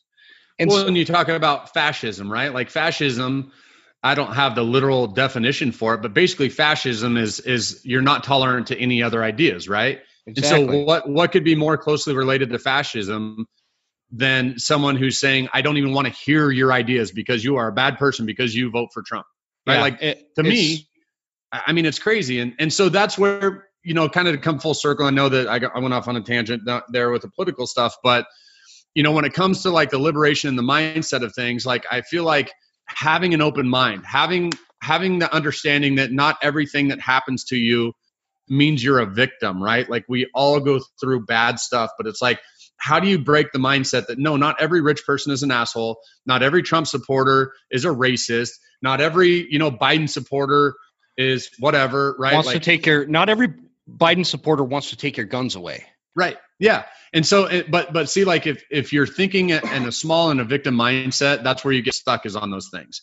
And again, I even in your own life, right? Like if if if you're not where you're at in life, like it's really easy to be like, yeah, if I hadn't, you know, torn my shoulder when I was, uh, you know, my senior year summer, I'd be in the NFL, right? Because that actually happened to me. I tore my labrum. I was I was going to go play college football as a quarterback. Tore my labrum. Ended up one thing after the other. I never even played a snap in college, right? And so it's like, should I could I look back and be like, yeah, if I hadn't done that, maybe I'd be in the no, right? Like everything, it happened to me, right? Like it happened, like things happen. I can be bitter about it, or I can understand that, hey, that was just my path, and I can make the best of what came after that. As rather than get, I mean, you'll you'll talk to some people that are 65 years old that are being like, yeah, if I hadn't broke my ankle, I would have, freak, I would have had a better life, right? Or Yeah, that woman hadn't yeah. left me when I was 22 and took everything. I, it's like, man, like at some point, if you want to have a growth mindset, like you have to start thinking about, okay, what can I do? Not what people do to me, not exterior, right? Like what can I internally do to, to grow my skill set, to grow my mindset, to be a better person tomorrow than I am today? And all of a sudden things start falling into place, right? And then with the lifestyle, again, just figuring out what type of lifestyle you want. For some of us, like you, Jim, for me, like we're small town people. I I remember um, it was crazy. So like three months into moving back, uh, it was it was deer season, right? And Mhm. like we were going through the, this house stuff. I mean, it was it was a nightmare. Like I said, we we barely could live in part of the house. The contractor was not showing up. Like all this stuff was going on, right? And Mhm. like I'm trying to work and I'm trying to then basically I ended up kind of taking over the remodel just so we could have it done. It was getting close to winter. And it was just like, you know, I had that thought for a second, like this was stupid. And and in fact, our other house that we had moved from hadn't sold yet. And I was like, you know, it's not too late. Like that that was a thought going. It's it's like, it's not too late. We can move Yeah. back. We could sell the ranch, put some money in the bank account. Like like it's not too late. But then it's weird. Like call it like I call it God, maybe other people call it the universe or whatever. But I remember I was up deer hunting and I was sitting on this ridge and it was just a perfect morning, right? And I remember it started snowing. And it was just like I said, it was dead calm. It was beautiful, nice little perfect snowflakes coming down. And I remember like I remember sitting there thinking like this is why. Like this is why we're doing this, right? Like this is the lifestyle. I want you're, to be you're hunting on on the ranch there. Yep. Yep. On the ranch. Yep. And so I'm sitting there on our ranch, you know, rifle in my hand, bundled up, snow coming down, beautiful morning, you know, just calm, no wind, no nothing. And I'm like, this is why, because this is the lifestyle that I want, and this is the lifestyle that I want for my kids. And so, yeah, everything may feel like it's falling apart or it's not moving as fast as I want. I was like, this is it. I don't, I don't know how, right? And I think that so often we get stuck in this. How do we do it, right? Yeah. But I feel like it's it's kind of like eating an elephant one bite at a time. And and for me, it was like, we'll just take this first bite right now, and then we'll see, right? And mm-hmm. and so a lot of things changed. I walked away from kind of my cushy salary because it was like, this is a lifestyle. I'll figure it out. I'll be able to do things on my own, right? Um, and then it kind of takes us into the third pillar, which is legacy. I was, you know, I because I always kept thinking like my dad, my dad never had money, right? Like he was lucky a lot of times on the ranch to make 20, 30 grand. On a great year, he'd make more. Most years he'd make less. But like he was he was kind of one of those larger than life people. Like he was out doing cowboy shit, right? Like he's out riding his horse in the mountains, doing stuff that people just don't do anymore. And if someone needed, yeah, yeah, if someone needed help, they had a sick animal. My dad was like a semester away from being a vet um, when he moved back to help my great grandpa on the ranch and so he he knew all that stuff about like you know being able to help people's animals. And so everybody knew him. And it was like you know like when he died the amount of people that showed up to his funeral was insane. People from all over the like like all over the country. And it's like this guy lived in riggins idaho you know 400 people. And he's got because you know he guided in alaska and he you know he had hunters that would come out from other parts of the country and just meeting people here and there. And I was just like, man, like he had a legacy. He didn't have all the money in the world. He didn't have any money. Like he had land, I guess, but but he didn't have money. He didn't have a nice vehicle. He didn't have a nice house. But I was like, he had a, a legacy to where when he died, people showed up, you know, talking mm-hmm. about what a great guy he was, how he would help people out, the lifestyle that he lived, how people envied what he was willing to do. And I was like, you know what? Like, I need to do a podcast, right? Like I, That's I need awesome. to yeah, I need to get this message out there because again, like for those of us who have tried the rat race and who have sat in traffic to go to a job and who have thought that, you know, making that big money is going to be the best thing ever. It's like, man, what kind of legacy do you want though? Do you want your legacy just to be that you made a bunch of money? Or do you want your legacy to be that you, you spent time with your kids? You took them hunting if that's what you're into, right? Or you took them to their soccer games or you you know i mean like right now a lot of schools are shut down were you able to actually help your kids with their school or were you you know from one business meeting to the next and everything else and it was like you know i don't feel like there's enough people you have these gary vee type people out there just saying hustle and grind and work your hands to the bone and i'm like nah man like i don't want to do that I, i'm all for hard work yeah, but yeah. I actually had a guy talk to me the other day and it made complete sense. It's like I want an integrated lifestyle, right? Like I don't want my family to be over on one side and my business to be on the other like i want it all together. Like i want because like even with our our direct to consumer meat business right? Like my kids help me feed. They help me go out there and take care of the animals. They you know they're in the in the can am when we're cruising around checking stuff out. Like they're helping us with this business. And so i don't have to choose like do i hang out with my kids today or do i try to make some money? No i'm going to integrate all that together so that way my kids can learn from me hopefully and see what it takes to run a business and see yes there are some nights when me and my wife are up late trying to figure out stupid marketing stuff right or shipping rates and all this other nightmare stuff but at the same time guess what? It's me and my wife doing it right? Like mm-hmm. like we're a team. My family's there. My kids are there. And and so it was like you know i want my legacy to be like i, I included my kids within within my life right? Like I, I want them to be a part of it. I don't want it to be separate. And i think that again, there's just not enough people out there trying to speak to this message. I don't think there's enough people out there that are putting value on family and traditional values and, you know, all of that type of stuff that maybe it's out of style, but I don't think it is. Like, I love the fact I have an awesome marriage, right? I'm, I'm stoked yeah. about it. I'm excited about it. There's there's First, value. There's a lot yeah. of value in there that I think a lot of people miss out on in their quest to change the traditional American lifestyle. Like the, the and and I'm not trying to preach to anybody, but there there's a lot of value and fulfillment in that lifestyle.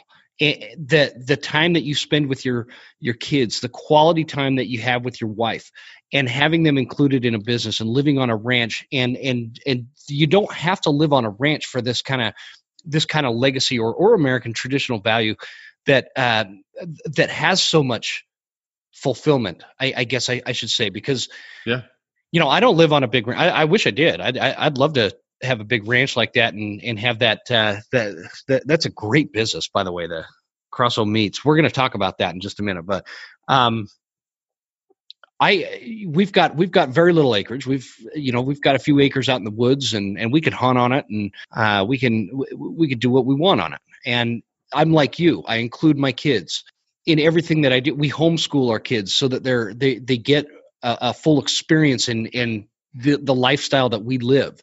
Uh, my my nine year old is a Comanche level blood trailer for elk. Uh, yeah. you, you, know, and she yeah. she can do that, and and she's out there doing it, and and those those memories are going to be with her forever. Um, and and there that's that's what it's about. That le- it feeds into this legacy that uh, my dad and my mom they were there all the time, right? And that's what I want my kids to feel that I, we are a staple in their life for as long as we're on this earth. We're, we're a staple and they're included in our lives. And and that's what that's what we want. And it's i feel like that's what you're doing. And i've got this nagging question now i, I need to get it out before yeah, i forget. yeah. on your ranch do you have more mule deer or whitetail deer so we actually it's it's about half and half. Is it? Is awesome for me. Yeah. um, so the, the whitetail are they hanging kind of in the lower country and you got to go yep. up the muleys? So like directly behind our house is a, just a huge mountain. So we live like at the bottom, kind of by the highway, um, off Highway 95. But but back behind us, the mountain just goes straight up, and, and about halfway up is is seems to be about the divider line between the whitetail and the muleys. So we actually have some really really nice muleys up high. We don't have like for you, I, I would say compared to North Idaho, uh, very big whitetail here. I shot I don't know, it's probably been 10 years ago. I shot like a 145 and that that's big for here, you know. Shoot, man, and, I'd, I'd be tickled with a 145. Oh, I was, he's he's he's hanging on my wall. Um, but but yeah, I, I, mean those are few and far between here. Yeah. Um, but yeah, I mean it's it's pretty cool because we have we have uh, you know whitetail down low, we have the muley up high, you know elk, uh, unfortunately wolves. Sorry if that offends people, but it's true. Um, you know, we've kind of had some problems with them, and and uh, yeah, bears have, got everything. do you have anybody set up lined up to trap the wolves on your property at all or? Yeah so we've we've done a lot with government trapping um, just because they've they've gotten crazy over the past several years. Yeah. i know that colorado is talking about to do it. Uh, if you're in colorado don't do it. Do everything yeah. you can to keep those things from coming there. They are awful. Uh, i know that people love to see wolves in the wild but coming from someone who runs cows uh, you know, we we do hunts here. It's it's oh gosh, it's it's it's not it's not good. It's well, I don't I don't know how much of my podcast you listen to, but that's that's a huge topic on our show. Uh, we, you know, and and and the policy of, or, or I I don't know if it's a policy. The stance, my stance is, I I love wolves. Yeah. I think they're an incredible animal, but I don't believe that they should have been reintroduced to the landscape. Uh, no. The, we, in in the the way that that the modern day society is set up and and uh, civilization, so to speak, with highways and cities and our public lands and national park systems, uh, they they really don't belong in the state of Idaho. I, I mean, well, and, and, there's a I, lot of evidence. This is an uh, this is not like an emotional based um, stance. This is this is a fact and evidence based stance. They they don't jive on our landscape, and and they unfortunately they're here, and it was all brought on by emotions and not facts, and and now we got to deal with them. And so, I remember my dad talking about it uh, when they were talking about reintroducing them. What was it, late '90s or or whatever? I think is when it was. 19, 1995 is when they first yeah. released them.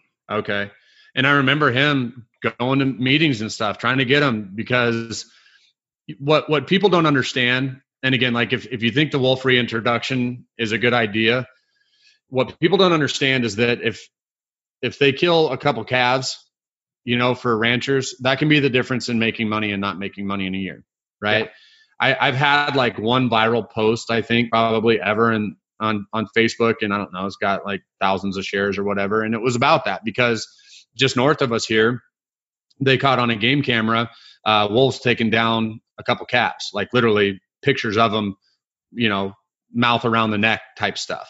Mm-hmm. And that can be the difference. And and I know that there's those people. Like I actually have people in my family, like distant family, that are like, well, you know, it doesn't matter, right? It doesn't matter. Don't run your cows there. Don't blah blah blah, right? But because it's I mean, number one. It's It's it's the Walmart mindset. They think that Yes. there's there's thousands of calves calves behind it to replace it. But what they don't understand is that is the that could be the difference between you providing a Christmas for your children Yeah. and not.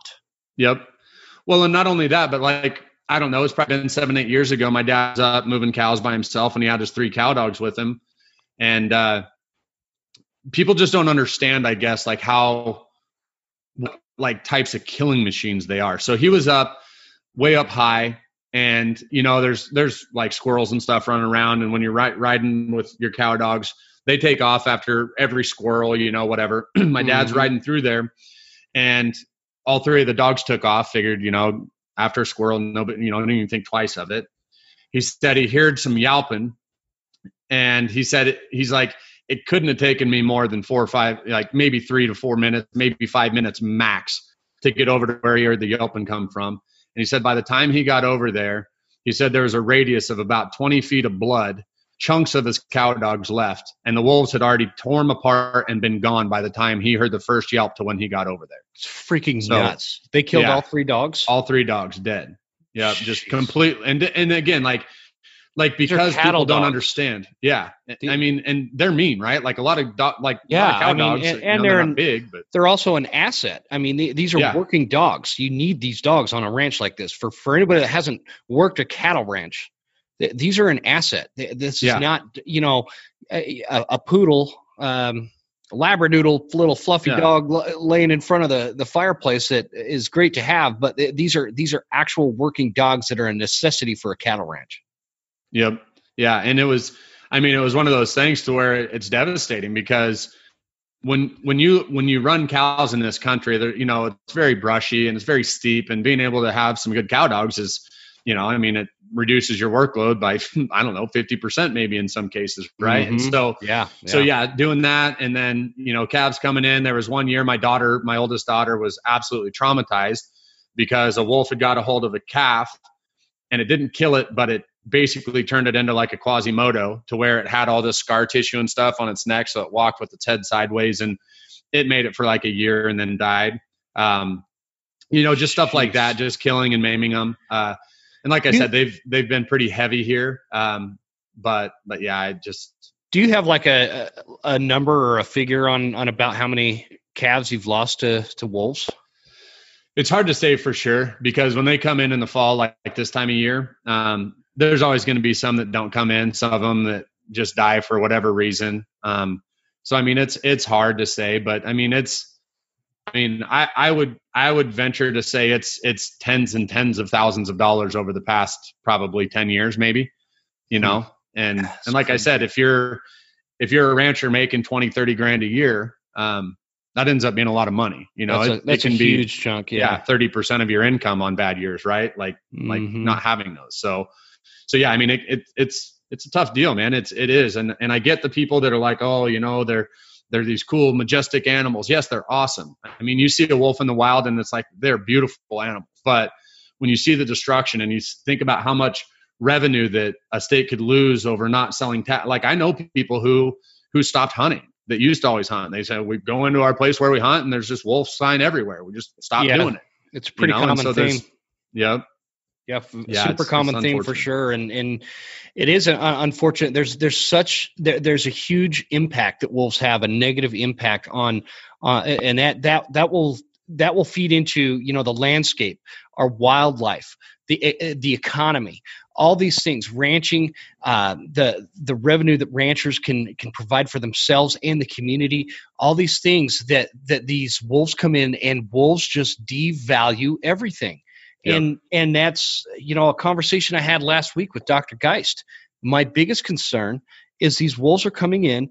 They're annihilating our wildlife.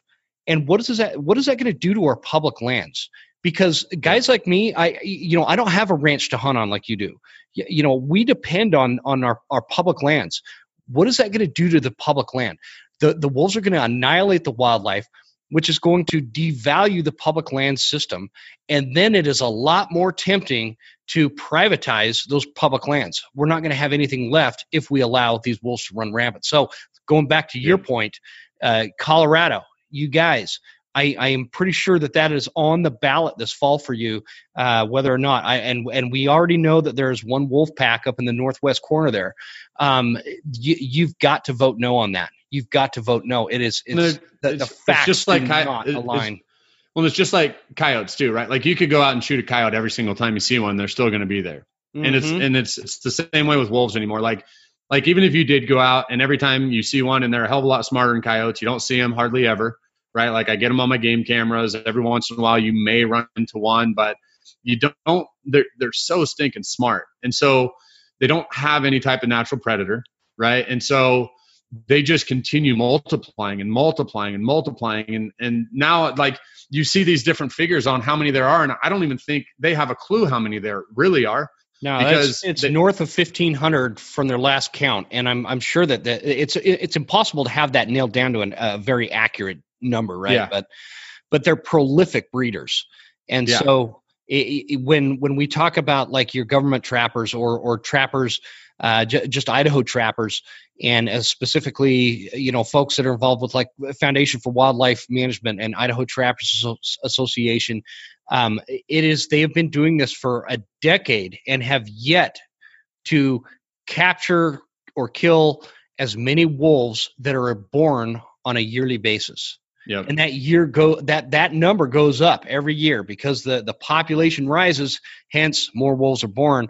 And so those the anyway again we're going we're going down also. This is what happens on my anti-wolf stuff man sorry I, yeah. no, I get I get on a tangent. I'm pretty passionate about it, man. I I am Yeah. uh, not super thrilled about uh, the wolf situation, and and I want to do what I can. So if if you if you need anybody to trap wolves on your property, you just let me know. I am not a trapper, but I know somebody down in your neck of the woods that would eliminate wolves on your on your property greatly. So Yeah.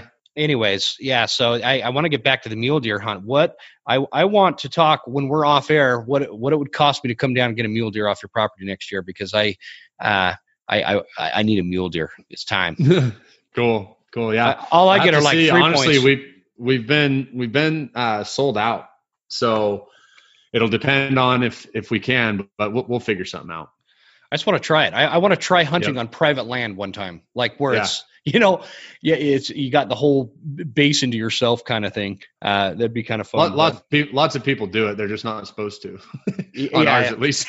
oh, really? you get some trespassers, do you? Uh, it just- it's part of it. It's part of it. Yeah, yeah, for sure. Yeah. So let's talk about Cross O Meats, man. I I'm pretty excited about this. Uh, th- it's it's a unique business. So you blow up your entire lifestyle, you and your wife, and you move to the ranch and sell the house. Uh, you said it was down kind of in Boise, right? Yeah. Outside of Boise and Emmett. And now you're in the uh, the Riggins area with this ranch, and I know it's kind of a taboo question, but about how many acres is your ranch? Uh, so we have private is uh, close to 2,800 acres, and then through like state, uh, BLM, and forest, we have about another 20,000 that we lease to run Wow. cows on. That's Yeah. awesome. Yeah. Sweet. But I mean, for those people who maybe don't know the landscape here, uh, it's not flat, and a lot of it's Yeah, not it's- grazable. So yeah, that's a lot of. I was going to say a lot of the a lot of that acreage is not usable as a cattle rancher. it's straight up and down, rocky. You know, it's it's Yeah. pretty brutal country. So it may Yeah. sound like a ton as far as like what we graze on, but really, it's like I said. I mean, it's a lot of up and down here. Gotcha, gotcha. So the idea of Cross O Meats. Let me switch over to the Cross O Meat website here. The Yeah. idea of Cross O Meats. Uh, for, where, where'd the name come from? First of all. So our ranch is Cross O Ranch, and so we wanted to kind of kind of stick to the heritage of that. Gotcha. Okay. Yeah. So Cross O Ranch, and where like tell us a little bit about Cross O Meats and and what what the uh, the not I, I keep wanting to call it a platform, uh, th- Yeah. what the business idea behind Cross O Meats is and kind of kind of the principles of that company.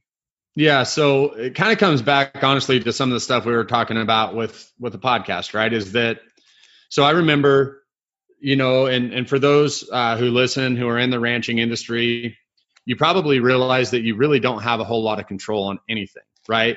Prices are set by the market. You know, good years are good, bad years are bad, and usually it's like, well, just wasn't our year this year, right? And so rather than sitting there and kind of just accepting that, it was like, okay, let's do something else. And and honestly, part of it is is, is personal to me because I I'll never forget. Um, so I'd always come and help my dad when we'd ship calves off in the fall. And the last year that he was alive, so he died on December fifteenth, uh, four before years ago, 2016, and oh. that that November was was when we shipped him out was a bad year. And I remember uh, he him and my my stepmom and myself are down where the where the scales are here. And I remember, you know, he just got handed a check for basically nothing, right? Because we shipped them all out and got handed a check for basically nothing. And I remember my stepmom sitting there being like, Dave, what are we going to do? What are we going to do? And I remember like him just saying, I don't know. Because like, I don't think people understand that when you're in an industry to where your market is essentially set for you, yes, you can get a little more, a little less, but basically it's set for you. You really don't have any con- control. Like my dad, every year, the cattle buyer, Ernie is his name, he would show up and man, them some damn nice looking cows, Dave, right? But mm-hmm. it didn't matter. It didn't matter. You'd get maybe top of the market value, but it, there was still a ceiling on it no matter what. And so it didn't matter how great my dad did with his calves. And they were, in my opinion, the best in the area. Not, I mean, anywhere around here, right? And but it didn't matter. And so like i'll never remember and i i know like because my dad like three weeks later had a massive heart attack and died right? And i know a lot of that stress that caused that i think came back to what he got that year right? Like he was getting older he's getting more tired you know he's 64 years old so he wasn't that old but he was definitely getting older. And like i'll never i'll never forget like him just sitting there like I can literally, as I'm talking now, it kind of almost honestly gets me a little bit emotional about it because I just remember him sitting there being like, I don't know what to do. And so when we decided to come back to the ranch, it's like we can't we can't do that same model, right? Like we can't be beholden to these huge meat packing conglomerates and monopolies and everything else. Like we have to do it different. Model so was, was, the like, word I was looking for, by the way. yeah, yeah, model. Yeah, we have to we have to do it different. And so we're like, you know what? What if we say screw all those guys, right? Like, what if we say screw the freaking meat packing plants, the the corporate feedlots, the I, I mean, Jim, if you go through like kind of where if you go to the store and you get your meat, the process that it, that it goes through, it usually starts at a ranch like ours, and then it usually goes into some cattle buyer who then usually takes it to a corporate feedlot, right? Then they usually finish them there, and then it goes, you know, to some processing plant, and then it goes like I mean, there's literally for those people want to check out our our website, we kind of laid it all out, but there's like nine or ten steps that it goes through. See, and, and that, so, that that that ties into a lot of what we talk about on this show, where you you know the re, one of the big reasons we hunt is we know where that meat comes from, right? Yeah, and it, yep. that's important. That's important yep. because we have no idea what happens with all that. Anyway, I didn't mean to. Well, and people off. think that they're getting USA beef when a lot of times they're not. They changed the rules in Congress like four years ago to where they can basically, and you can do the research. I forget the the law that was passed, but basically they can put a made in the US sticker on beef that comes from like Australia and Uruguay and I think even Brazil. Like I can't remember it, but basically it's a bunch of backdoor deals with lobbyists and everything else, right? Like all the stuff we all love um, that now basically you could be buying Australian beef uh, thinking that it's USA beef, right? Mm-hmm. And so we were like, you know what? If someone buys meat from us, they'll know it was it was here on our ranch. We cared for it. My kids were out there helping me feed it, right? Like my wife was out there doing it, and so we're like, let's do it that way, and we'll, we'll be as fair as we can. Obviously, for us, we don't have the margins that some of these corporate feedlots have. Plus, we don't cut corners. You know, they're they're raised on grass here belly high grass all summer at about 8,000 feet, you know, mountain springs, everything else. They come in, we finish them with like non GMO barley because I think grass fed beef is awful. Uh, doesn't have any flavor half the time. It's stringy. Um, mm-hmm. Just my opinion. So we do we finish them off with with naturally grown, locally raised barley to give them that that marbling and, and you know the flavor. And so yeah, it goes basically from us. We we process at USDA, so we take it to the facility ourselves and then we ship it out to you ourselves. So it's literally us in every part of this process.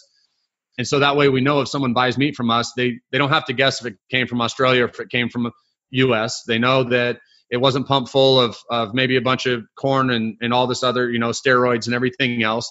Um, they know it came from our ranch, like we raised it naturally, ethically, and then we had our hand in the entire process. And and yeah, I mean it's it's actually been awesome so far. Um, that's that's fantastic. You know, trying to stay outside of the box with it. Yeah, yeah, and so because I'm on, I'm on the website, you can get you can get the practical pack, uh, which that and you've got like a picture of a, a, just a normal fridge freezer combo thing, so that would fit in that yep. is what you're saying. Yep. Um, yep. oh, let me go back here, and then the the planner pack with the the chest freezer, and the prepper pack is like two chest freezers. Yep. So basically, it's it's kind of it's it's pretty much basically an eighth, a quarter, or a half. Um, one of the things when we first started is like, okay, we'll probably end up selling a lot of these quarter and these halves, right? Like people stocking up. Mm-hmm. The funny thing is, is that we've actually had more orders of the eighth than anything else. And I, you know, I mean, again, we live very rural, so we have two huge chest freezers, right? I mean, you just yeah, a lot of people do that live rural. Uh, but a lot of people who live in cities or or you know apartments stuff like that they they have no place for a chest freezer, and so an eighth is where what they kind of have to if they want to buy it quote unquote in bulk. So yeah, it's been kind of fascinating to see it, but but yeah, we try to do the different options, and actually we're we're going to be rolling out more of kind of like some of the different boxes and stuff like that models to where if you maybe you don't want a whole eighth, but you want you know some burgers and some steaks or something like that, um, we'll do we'll do those as well. And so for a guy like me that's up in, you know, I'm just north out of Coeur d'Alene, Idaho. Um, I can I can buy this the the practical pack or whatever and and I can meet you in like Lewiston to pick it up kind of thing? Yep. Yep. So basically we'll we'll we'll meet anybody um, pretty much from Boise to Lewiston all along there. Um, I, I mean if it's not too much further out of that, we're, we're reasonable, right? Uh, sure. But yeah, I mean that's kind of how we have it set up. So we've got we ship out a fair amount. Um, you know, since we do it all USDA, we can ship out to to any of the states. Um, but yeah, we've actually had more orders than what I thought, honestly, uh, have been relatively local. And so, yeah, we'll meet people in Boise all the way up to Lewiston. Okay, I think I think we're going to have a rendezvous in Boise, or not Boise, uh, Lewiston when when this next round comes out. Nice. Uh, yeah, because we we like we like having stocked freezers, whether and and we like the combination. Uh, we're not holistically just on game meat because I'm not good enough. Uh, I'm not a good enough hunter to, to live yeah. like that yet. But yeah, um, you, you got to have a ribeye too, right? Like, yeah, God, I like a good ribeye. And yeah, man, I found that I I I I got a tri-tip. Like I got that dialed in on my charcoal grill too. So the, that's pretty good. And um, you know so it's it's just good it's good to have the variety too because uh, yeah. uh, and that's a mistake a lot of people think uh, or, or, make I, I think a lot of people you know they're they're they're like oh well game meat is so gamey deer meat is so deer uh, you know gamey and blah blah blah and they the problem is is they try to treat it too much like beef uh, yep. you need to cook a mule deer like a mule deer not not like beef and don't don't treat yep. it like beef because it is different and so um, at some point i'm going to have a podcast just on that topic but uh, that that's one thing that that that people need to know is is is now that that is with the exception of a good whitetail. Uh, whitetail, I feel like you can just pretty much treat like beef and and uh, yeah, you know, good, a good whitetail. It doesn't take much to make it amazing. exactly. Yeah, yeah, yeah, you could uh, lots you could do with that. So this is this is really cool. So you started this, and how's it been going so far since the startup? It's been going really well. Um, we're we're pretty new to it still. Um, I, I mean, really, we launched it think in April, March. Yeah, I want to say it was like this last spring is when I I noticed yeah. it. Yeah, we started doing pre-selling then, and then um, I mean we haven't we haven't done any advertising. I mean it's been a couple Facebook posts. So um, next year we're really wanting to to try to scale this up, and so we'll probably start doing some more marketing and stuff at that point. But you know we wanted to we wanted to make sure there was a demand for it. I thought there would be, but it was actually pretty pretty overwhelming the demand. And so so yeah, now next year we'll we'll keep a lot more of the calves here, uh, you know, our steers here uh, when they come in this fall.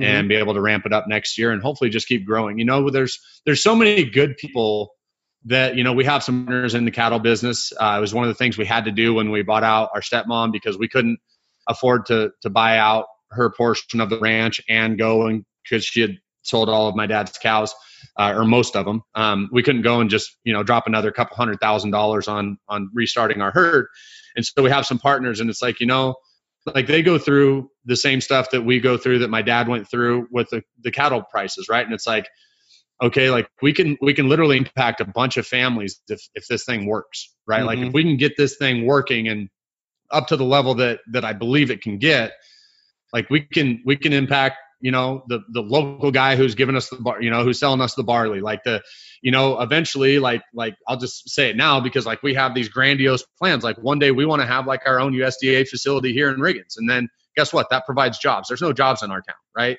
That's Yeah, why yeah. the, the school has shrunk. It's about half the size as it was when i was there close to 20 years ago.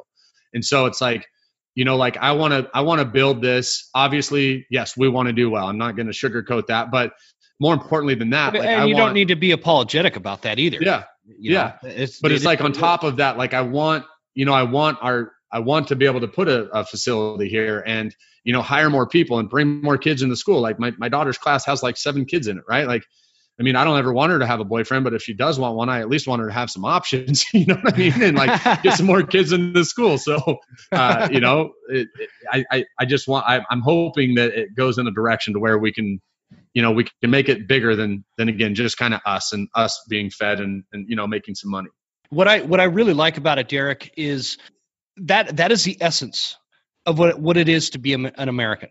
You had the freedom. You you had the choice. You had the option.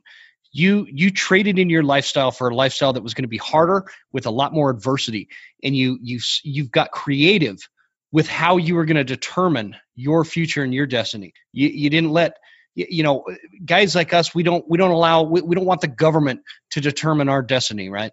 And and you're an outdoorsman you're a hunter you're a rancher you're a family man you're a podcaster like me that so we're peeps right? Yeah yeah so so For i love that i love that part but it, it's what's cool about it is you're like screw the way that they've been doing it for years that keeps the rancher down. I'm going to do it my own way with this direct to consumer business model and it's it exploded I, I know because I was I jumped on your website to make an order and it told me that it, you guys were you, sold out, so I couldn't.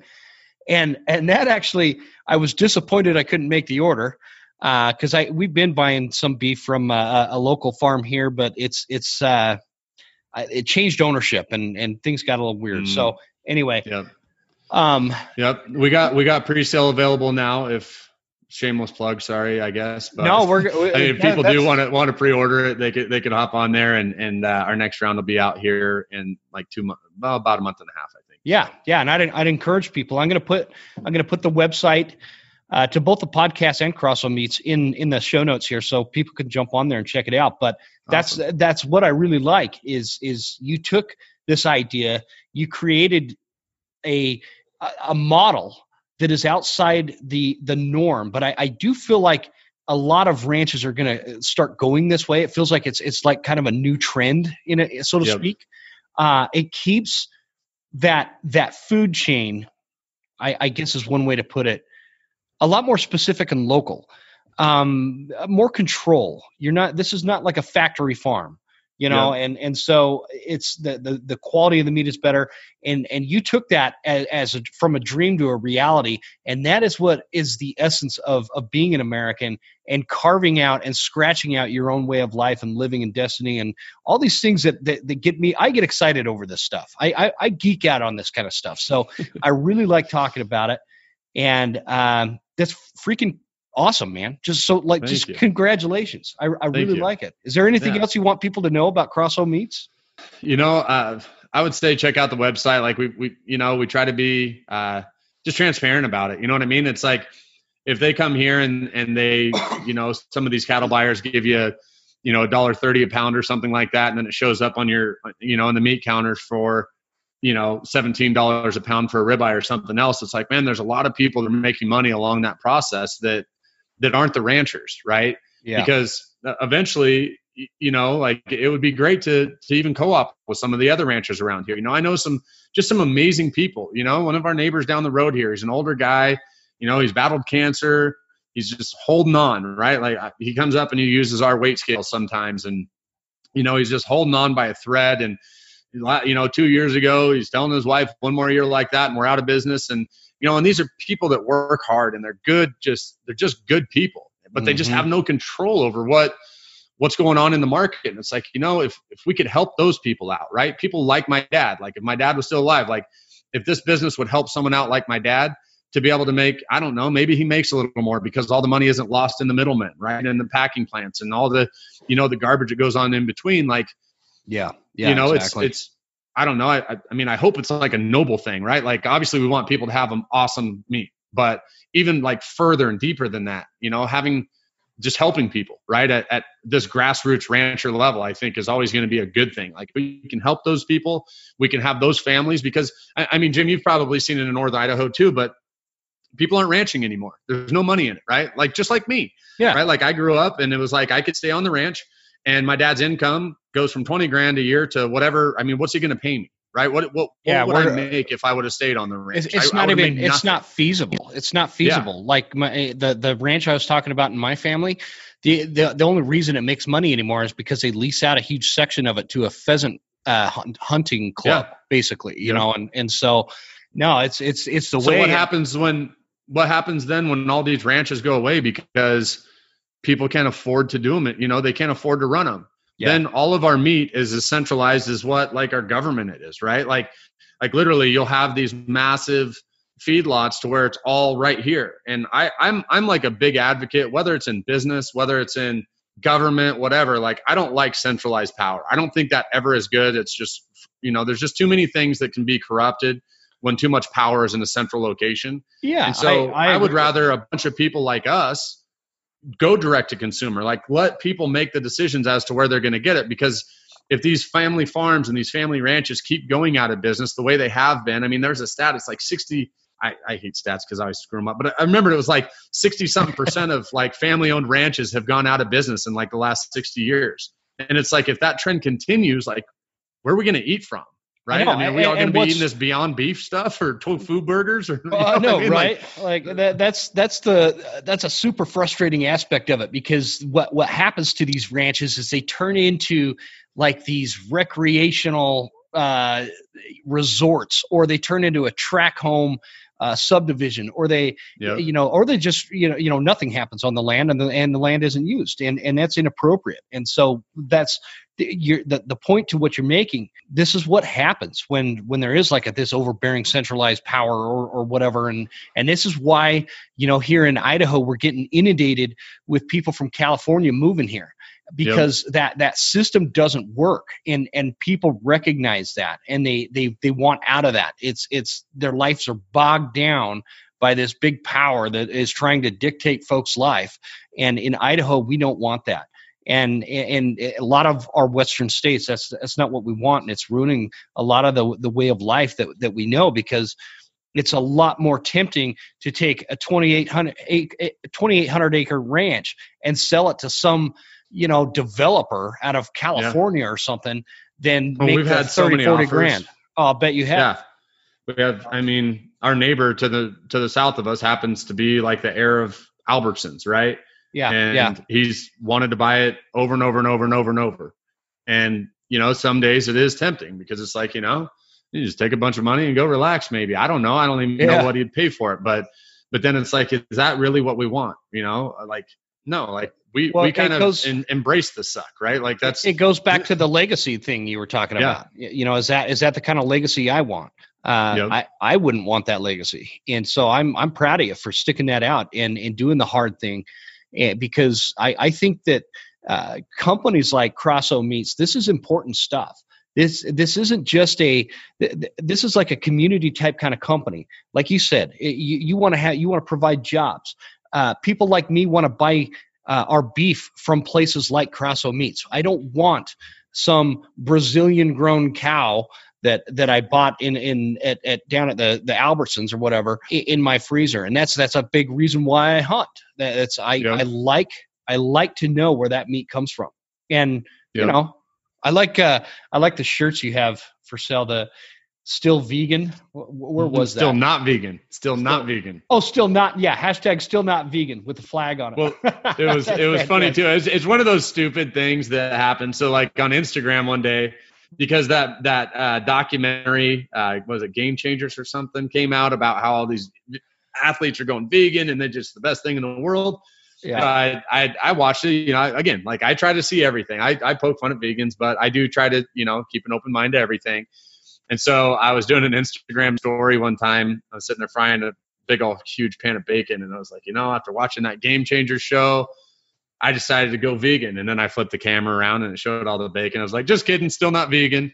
well, then like a couple people messaged me and they're like, you need to make a shirt like that. And it's like, okay, cool. And we did. And we've actually like sold a lot of, I, again, it's kind of a silly thing, but I love wearing them in places like McCall, you know, because everybody Yeah, yeah. glares at you. So, yeah, lots of uh, lots of vegans down there. Oh yeah. Yeah. It's what- we get that. great. We have that touristy aspect up here in Coeur d'Alene. So if you go downtown, uh, I'm I'm Yeah. gonna probably have to get me one of those shirts, man. Um, Uh, they're, they're well, the funny thing is, is you'll get some people like, yeah, man, and other people like glaring at you, like, yeah, carnivore, you know? I think there's uh there the the vegan lifestyle is is really taking a hit lately because uh, there's a lot more evidence coming out of the the negative impacts health wise yeah. of of being that way. But and I don't understand it obviously, but you know, and I, I'm not one of those guys that wants to tell somebody else how to live their life. If they want to be vegan, whatever. But uh, you know, don't don't don't try to shove that down my throat because it ain't gonna Well, happen. And stop making it political, right? Like that's yeah, the thing. Yeah. Uh, again, like, oh, you're killing the environment with your your meat eating and blah. Like, there, there's just certain things where sometimes it's like, come on. There's no, You know, there's no, this- yeah, there's no evidence that actually supports that theory. Yeah, it's I know. it's just it's such an inappropriate theory, and, and that that that is what is killing a lot of things in America, man. And and not to get in, into a, some other rant about it, but this this emotionally based environmentalism is is making a huge problem for everything from traditional American values to the economy. It's it's not feasible stuff that is not based in facts. This is this is we cannot allow emotional philosophy to dictate factual lifestyles, and and that's that's that's something that I, I've been trying to talk about a little bit more. But but yeah, it's it's anyway. There's a lot of information coming out that's showing you know uh, if you want to be a vegan, I, I have no problem with that. But for me, I I like I like the energy. I like the real protein. I, I like my brain functioning appropriately and my skin color being normal. Uh, Yeah. Not not skin color in terms of you know race. I, I mean I, I'm not like pale. you know, so yeah, Yeah, exactly. Like there's actually health. pigment. Yeah. there's Yeah. There's actual pigmentation in my skin, and, and like I, I look like a normal human being. So, Yeah. um, anyways, dude, this has been a fun conversation. Yeah, I've I've enjoyed it. A lot of fun. We need to we need Uh, to like keep just kind of a running uh, uh, check in with each other all the time. Yeah, for sure. No, I'd love that. I mean, hey man, we're we're in Idaho together, right? Uh, That's right. I, That's I right. have to consider Riggins probably to be more of like North Idaho than than you know Southern Idaho. So, so Yeah. yeah, we, we Yeah, speak for the sure. same language for sure. Yeah, you were. I was just down in uh, kind of your neck of the woods. I, well, I was just north of you up in Grangeville for a work Yeah. thing the other day. So, um, yeah, we're we're not very far from each other. Yeah, if you make it down this way, you have to let me know. Yeah, Will, we stay in that. There's that. There's a hotel on like the. I think it's like the south end of town. that has balconies over overlooking the river. Yeah, the Best Western there. Is that is that what it is? Yep. Yeah, Yep. we've I've stayed there many a time. So uh, it's a it's a good spot. So Yeah, good times, man. yeah. Well, I, I appreciate you coming on the show. Where can Yeah. people find both your podcast and uh, obviously Cross O Meats? Uh, I've got you at primalking.com and cro- is it just crossomeats.com? Yep, yep. It's Cross O Meats and Meats is plural uh, dot com. And then yeah, I guess if for people on social media, uh, Instagram, I'm probably the most active. I guess if if you're on there, it's just at primal.king. So uh, yeah, try to try to try to put some views out there. Sometimes I get myself in a little bit of trouble, but uh, hey, Oh. I'm going to say what I think, and and so We yeah, all do. that sort of thing, I guess you can follow me along there. Wait, wait. Let, let me let me find that. It, was. I, I think I'm following you on on Instagram, but at Primal. primal dot king. Oh no, I am. Okay, yeah, we're good. Cool. Cool. I'll I'll put that in the show notes too. Throw your Instagram in. Okay. there. Yeah, I think Awesome. that's that's cool. Well, Derek, I appreciate this. This is this has been awesome, and and uh, like I said, let's let's uh, do this again and and just stay in touch. I'm looking forward to uh, seeing how this thing unfolds with Cross O Meats, and and uh, always looking forward to your episodes coming out on Primal King podcast. Uh, you've had some great guests on there, and uh, that's uh, it's it's just been fun watching this thing unfold and and and and grow, man. That's that's what it's all about. So uh, let's keep in touch. I'm I'm definitely going to buy some meat from you. So we're going to have to meet Sweet. up in in Lewiston. I actually I don't care. I'll drive all the way down to your place and pick it up. So it'd be kind of a fun little family outing, actually. Yeah, yeah. Either way, yeah. Let me know. Uh, you know, if uh, depending on the time of the year, maybe we can buzz up and check out the mountains a little bit. Yeah, for sure, for sure. Yep. We'll uh, Yeah. maybe we could Well, do some and- little wolf hunting. Yeah. Heck yeah. I'd love to. yeah. I have a I Uh, have a new wolf call I'm going to be trying out, so uh, that might be something to see. I, I, I, have not been successful with a wolf, just so you know. Yeah. yeah, Depending on who listens, either of no, I'm just kidding. I, I haven't either. No. cool, man. I appreciate it. Uh, All right. Thanks. I- Stay on the line here after we hang up, Okay. and uh, we'll we'll get this sorted out. Cool. Thanks a bunch.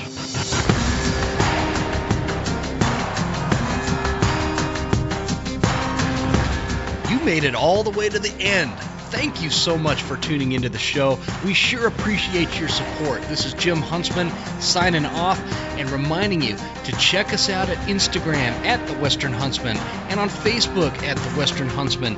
And you can also check out the website at thewesternhuntsman.com. Thanks again. We'll see you guys next time. Stay Western, and I'll see you on the mountain.